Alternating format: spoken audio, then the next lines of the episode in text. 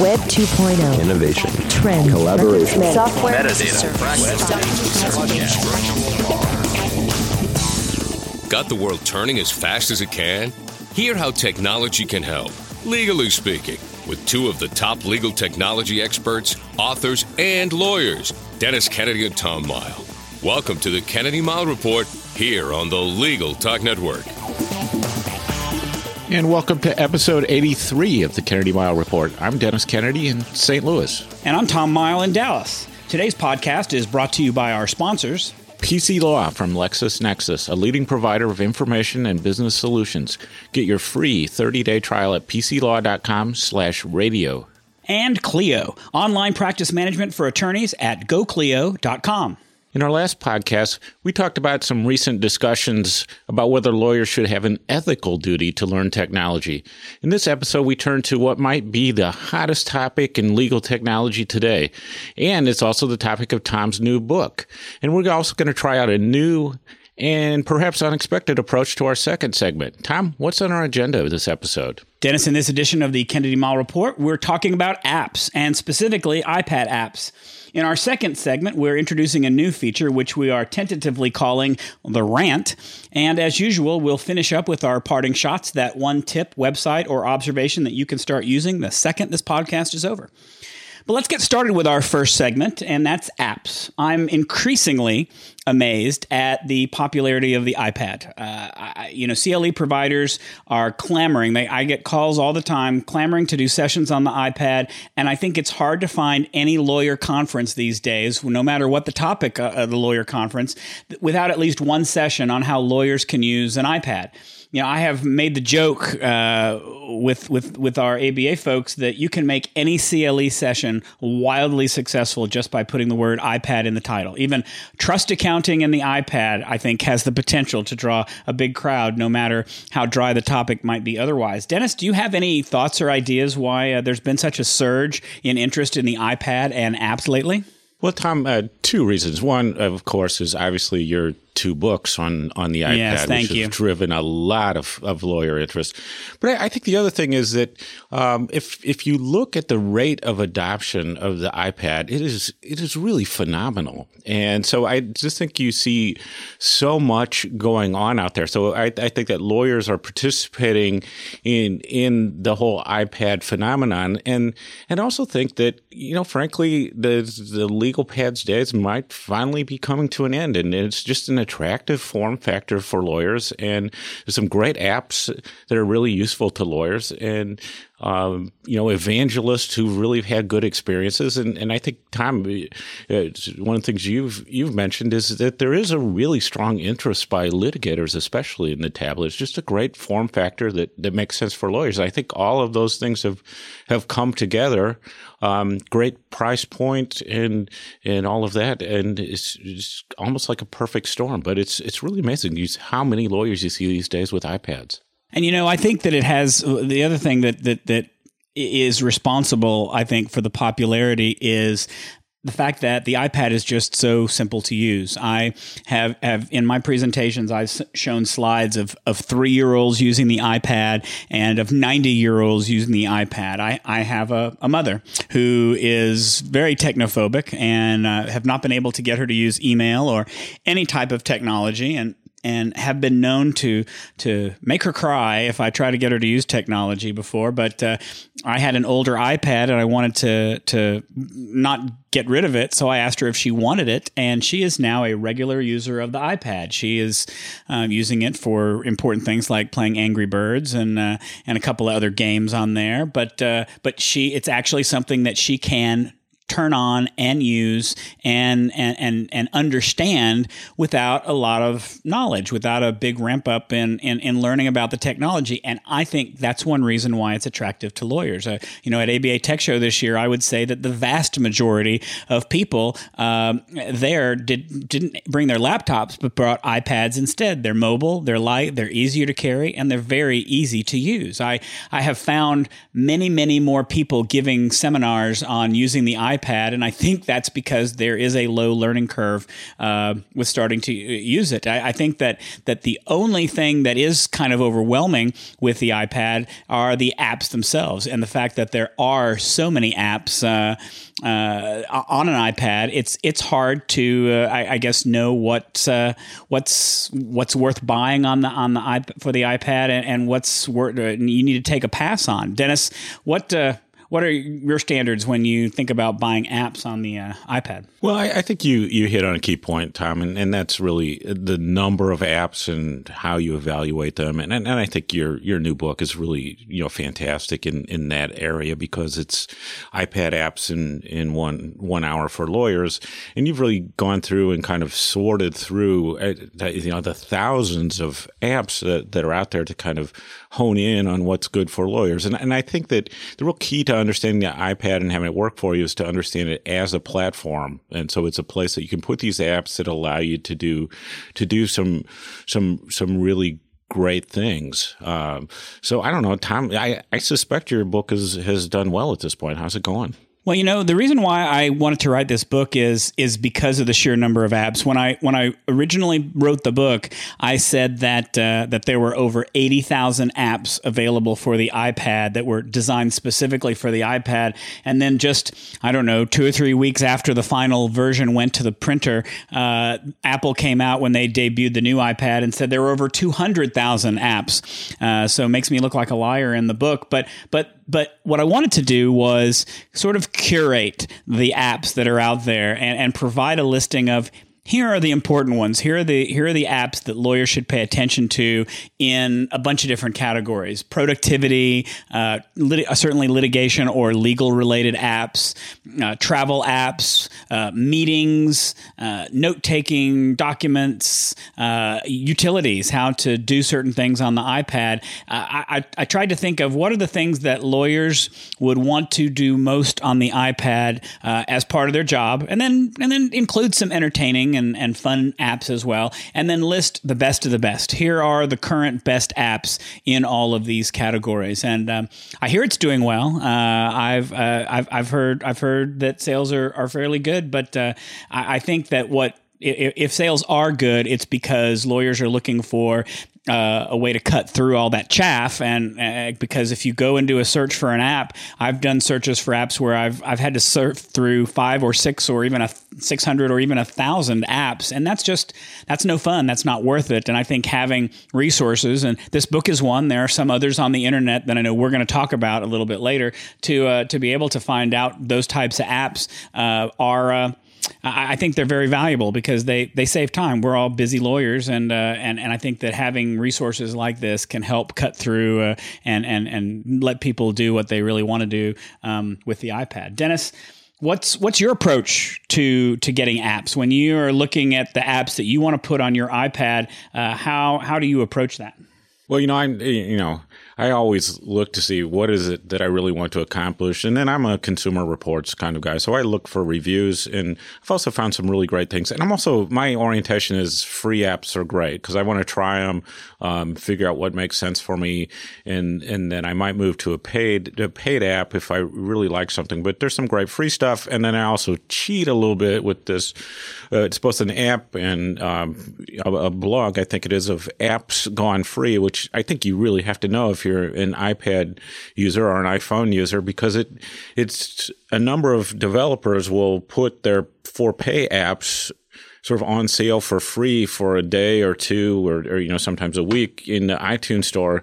And apps gone free lets you know which of those apps do that. And and so that's a great source because uh, uh, they curate a bit. So I think you have to have at least 3.5 stars rating to make their list. And then you can get them for free and it's they seems like they stay free forever because you get all the updates. So I tend to be more of a free approach. I know, Tom, we sort of joke around that that um, I'm always asking you whether I should spend money on on uh, one of the, one of the outline programs. Uh, but yeah, I tend to be tend to be more free. But I I know that you your book um, really does a nice job of, of sort of saying when does it make sense to to move from the free to the paid.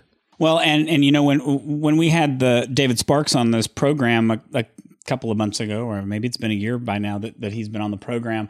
Um, I think he made the same general comments, which is that he prefers uh, to buy apps eh, rather than go for free apps, and and I and I tend to agree with his judgment, which is that in general, the apps that you pay for will have uh, a slightly higher quality to them. They will have more features. There will be more care taken with them.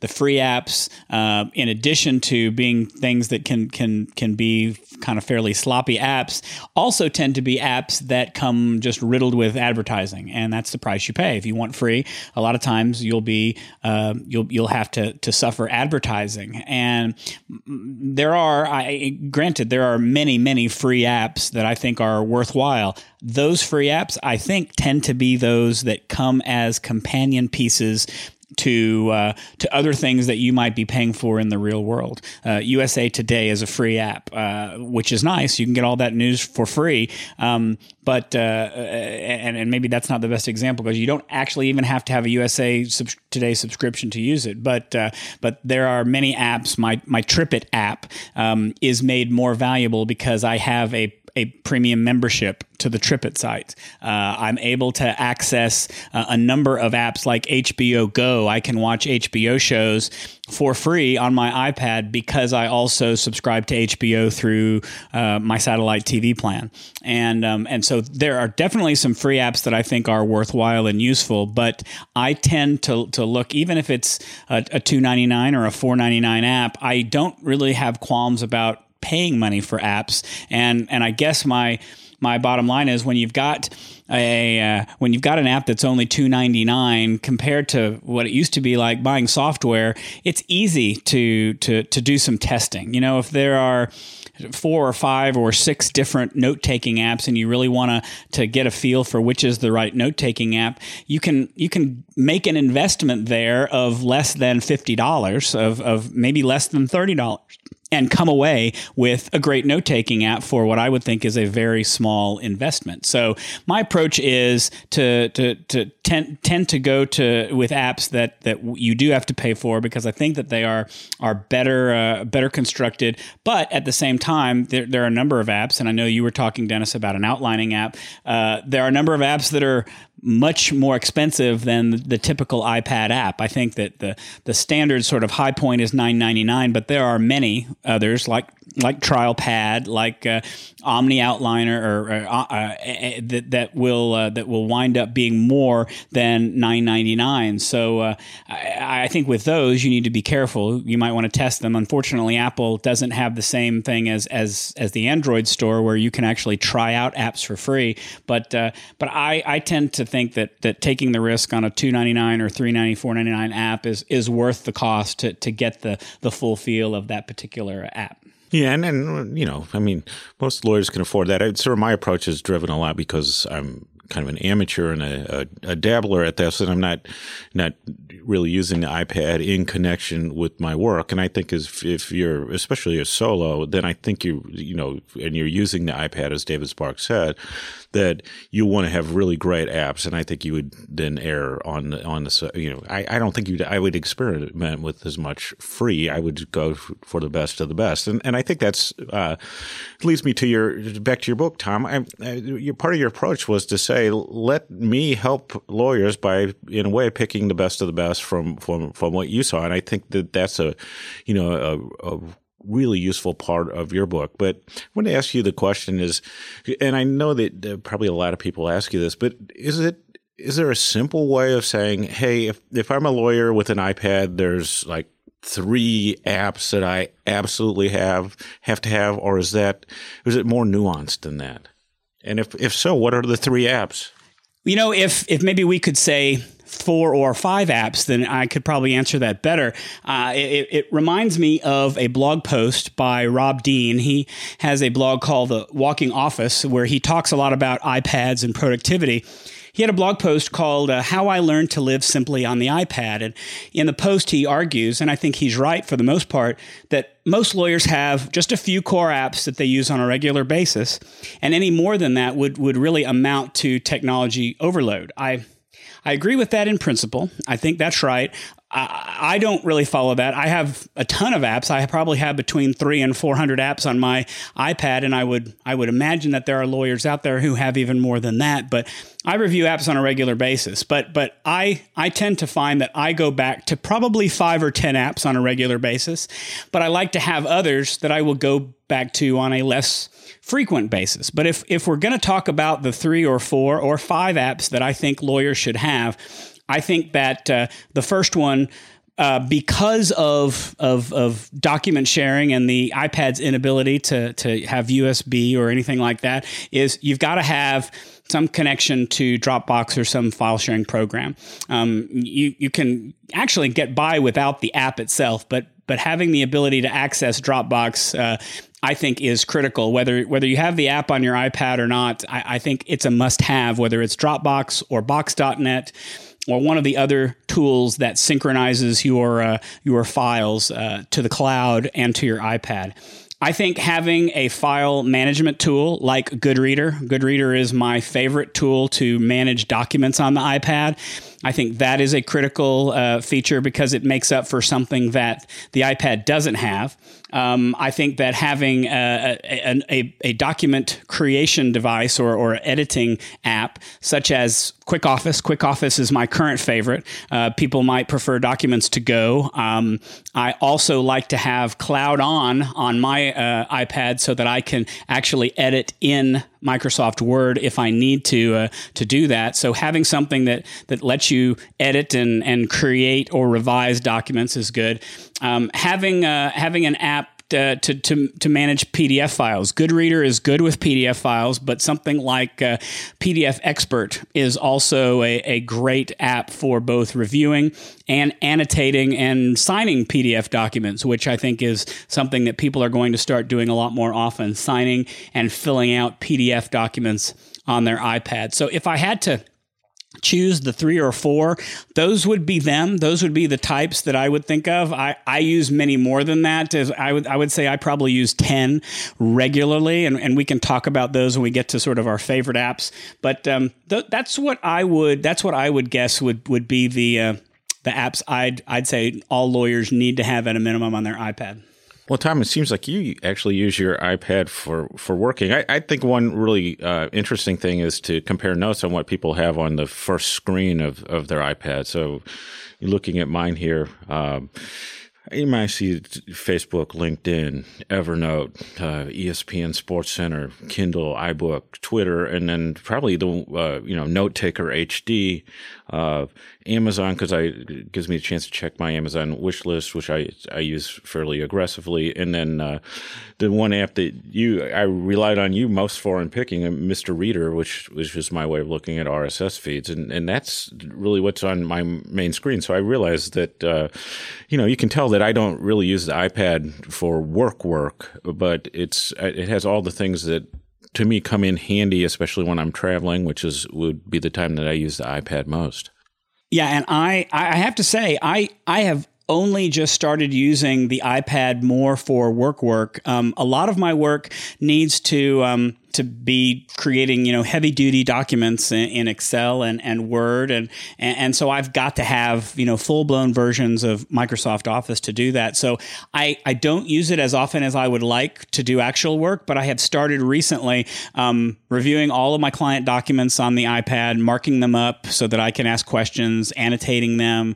Um, I, I have I use uh, NoteShelf. NoteShelf is my note taking app of choice, and I use that almost exclusively exclusively now when I want to take handwritten notes in a meeting. If I if I don't feel like typing my notes out, I will take handwritten notes using NoteShelf. Um, but uh, but other than that, and then and then actually there's a, a, new app that's out that I think is tremendous. It's really nice, and it's called Harmony. It's it's H A R M O N dot I E is the is the name of the app, and it allows you to access SharePoint sites through your iPad. And so I can access my uh, my company's SharePoint site, which has all of our documents on it and lots of things that we keep. And it's it's a it's a really nice a- uh, app. It it is a little bit more expensive. It's 19.99, but I think it's worth it to be able to get that that kind of access. But you know, if if I took the other apps that I use, I think they would fall into just a couple of categories. First would be productivity, my note taking apps, NoteShelf, Goodreader, PDF Expert, Quick Office, Cloud On. Those are the main apps I use for productivity. Um, for reading and keeping current, I'm using, like you, Mr. Reader, which I think is absolutely the best reader uh, uh on the on the iPad for RSS feeds for your Google Reader.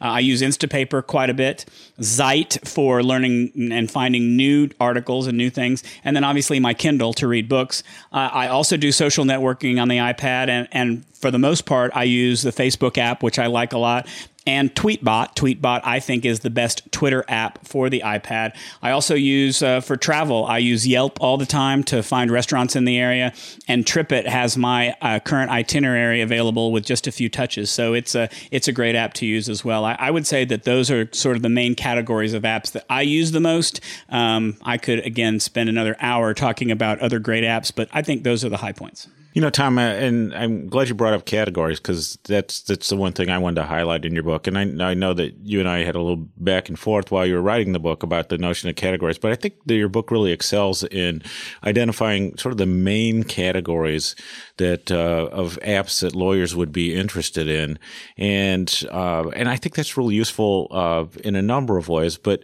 I wonder if you might kind of tick through those because a lot of lawyers I don't think have a good sense of you know how broad the range of of apps uh, there are and how many of them actually are are legal specific, especially the the litigation uh, oriented apps. Well, if, if if we look at, at the book, the way that I've divided the book up is I've divided it up into into seven lessons. The first lesson is really an introduction on how to buy, install, and update your apps for people who who need a little bit of extra understanding on the best ways to buy them and to install them and make sure that they're always updated on the iPad. And then the categories are really the ones that we just talked about: apps for getting organized and being productive, calendar apps, meeting apps, uh, note taking apps. Um, uh, the next lesson is on documents. We've talked about some of those document apps. Uh, apps for the law office.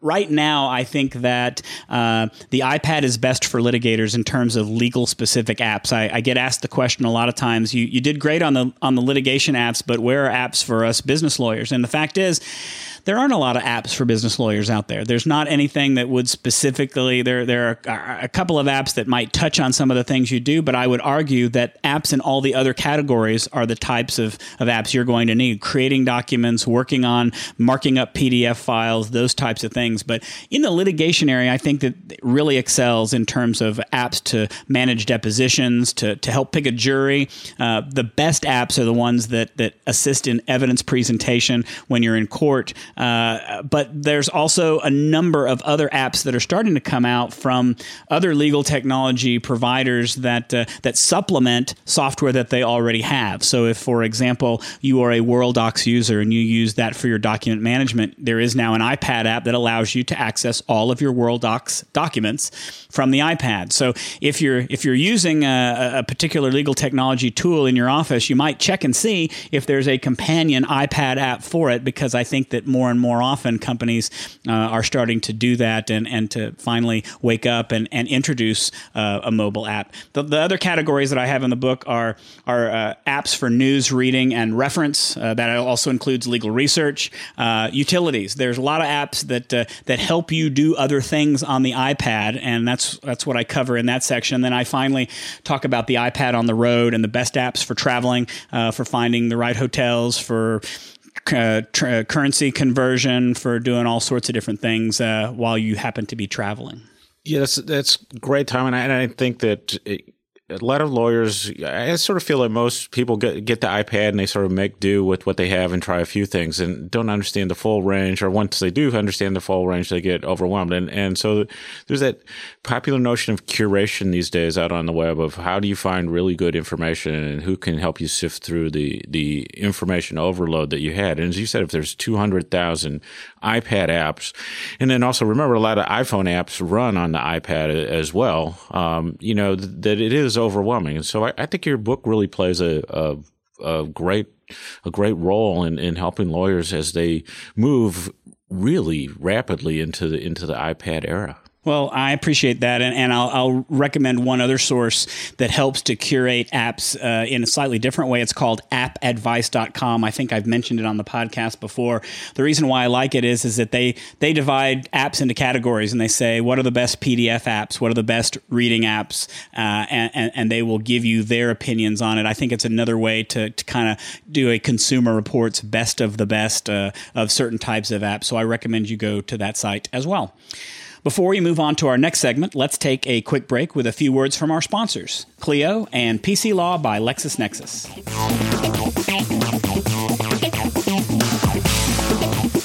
Hi, my name is Kate Kenny from Legal Talk Network, and I'm joined by Jack Newton, president of Clio. Jack is going to introduce us to the world of cloud computing and how it can be beneficial to lawyers and law firms.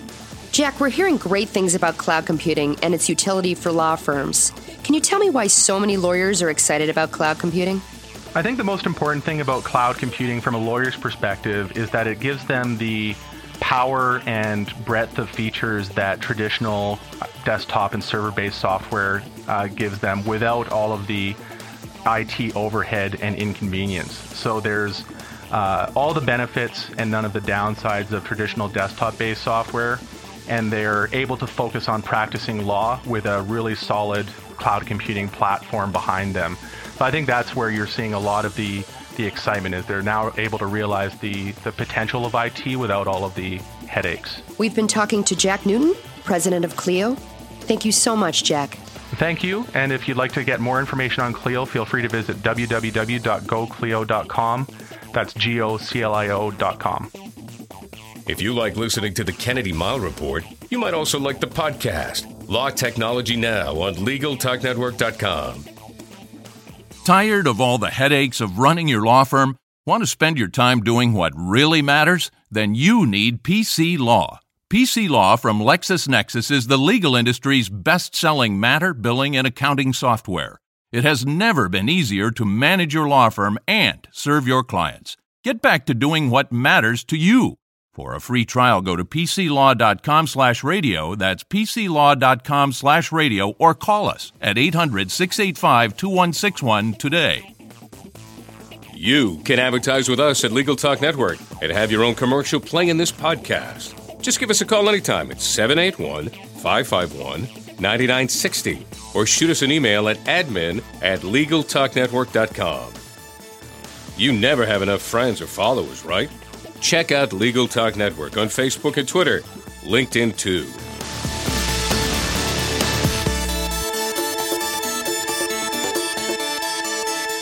And welcome back to the Kennedy Mighell Report. I'm Tom Mighell. And I'm Dennis Kennedy. In this segment, we wanted to try something new and unexpected and see if uh, you like it.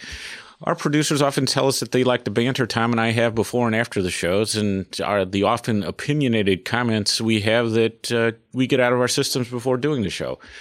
They kept asking us to put some of that into the show, and so we just we had this idea. Tom is always perceived as so mild mannered and even handed. we thought it'd be funny for Tom to use this segment to launch into a rant on a tech topic, um, and in the process, sort of play against type. Uh, now, actually, Tom is more like the ranter in uh, in private life than he lets on in public. So yeah, I've, yeah, I've heard yeah. some of these rants b- before. So what we're going to do is we're going to set Tom loose on a tech topic of his choice that really irritates him. Then I'll take a quick devil's advocate position in response that I might or might not agree with, and then well, Tom will come back and destroy all my arguments. It should be fun. Tom, what's bugging you today? Well, you know, it's interesting that you should ask me that question because just today I got an email from someone inviting me to join them on LinkedIn. And what really, really bugs me about that invitation is is that they say that my they're my friend and I've never heard of them. I have no idea who they are. You know, I've noticed over the past it's really been recent, the past year or so, I mean relatively speaking with LinkedIn, I'm getting more and more LinkedIn invites from total strangers, but the invite says so and so indicates you are a friend.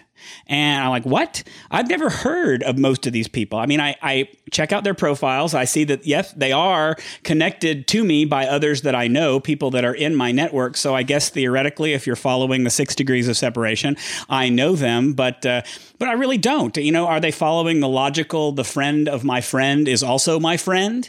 Uh, for me, it really doesn't work that way in social networking. You know, I, I, I tend to friend more people, or maybe I should say I tend to connect with more people on LinkedIn than I do on other social networks. But it's not really limited to that in terms of uh, in terms of the invites that I get. I routinely get invites on Facebook, on Foursquare, on Goodreads. I use for books um, from people I've never heard of, and for me, those sites are different than LinkedIn. I, I share personal things on those sites, and I really only share them with people that I know. I just don't understand the need to friend a complete and total stranger.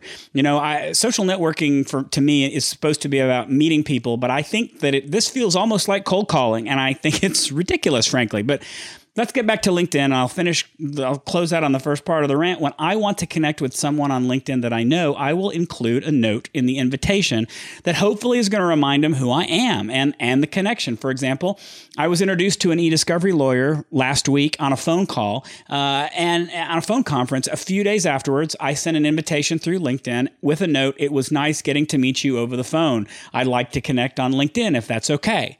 I think that's the way it ought to be done. Show me how you know me. I admit there are a few people who get it. I do get some invites that say things like, I read your blog all the time, or you and I are both members of the law practice management section. And I'm okay with that. I, think they're going, they're trying to make a connection and it makes it easier for me to say yes. But I can't tell you right now how many invites I have that have gone ignored because someone just identified themselves as a friend.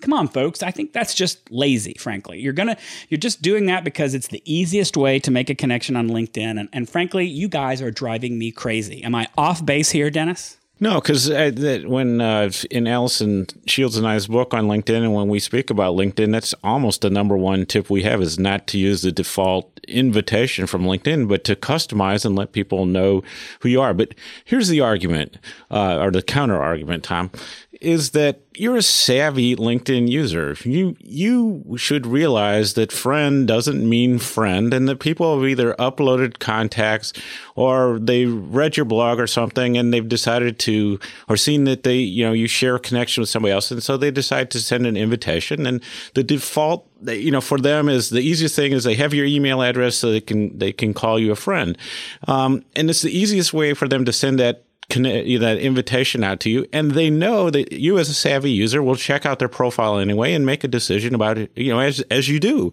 make the decision about who's in between, and so they're just being really efficient and quick about getting you that invitation so so that you can connect to them much more easily.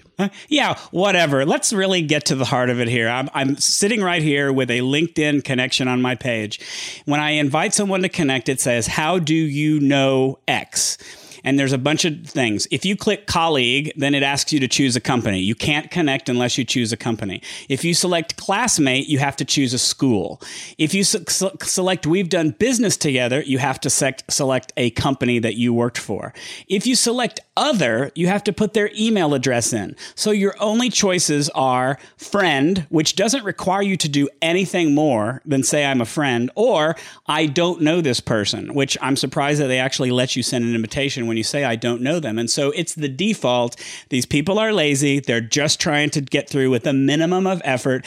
And I really think that they sh- should should change. You're right. I will admit that on on LinkedIn, I'm less worried about knowing people because I think it's important to build a, a, big network. Who knows when I will ever need to get in touch with these people or people that they know?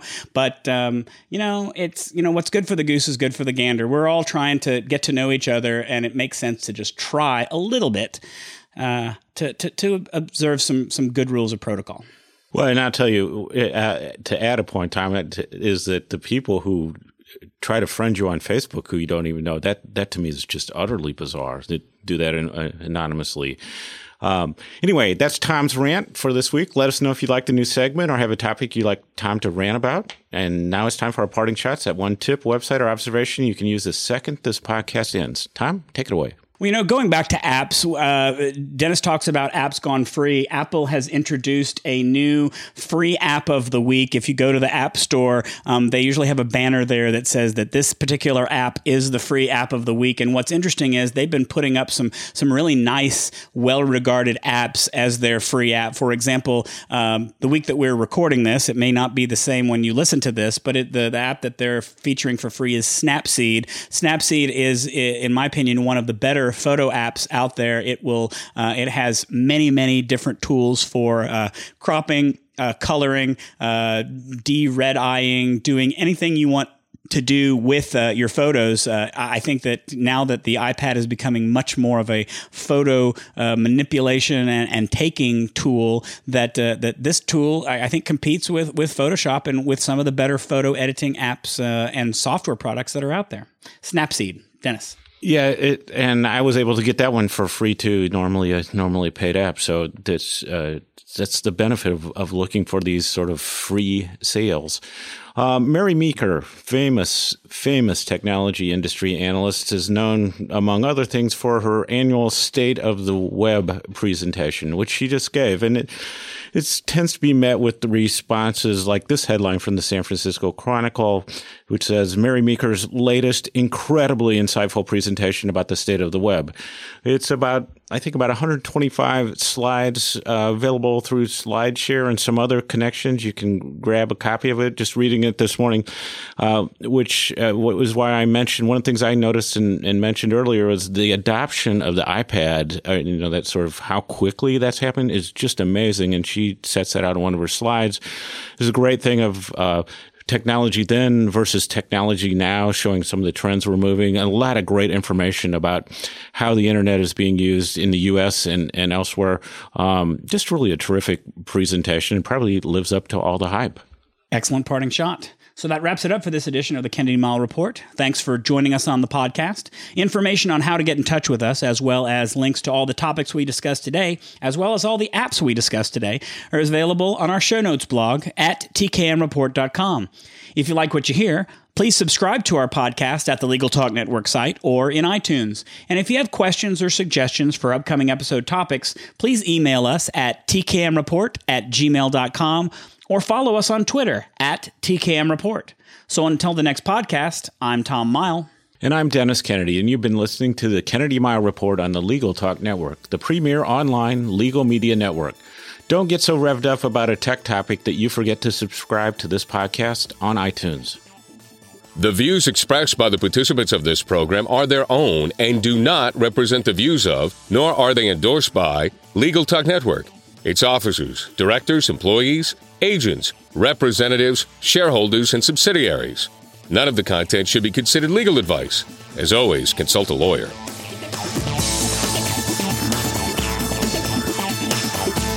Thanks for listening to the Kennedy Mighell Report. Check out Dennis and Tom's book, The Lawyer's Guide to Collaboration Tools and Technologies Smart Ways to Work Together, from ABA Books or Amazon. And join us every other week for another edition of the Kennedy Mighell Report only on the Legal Talk Network.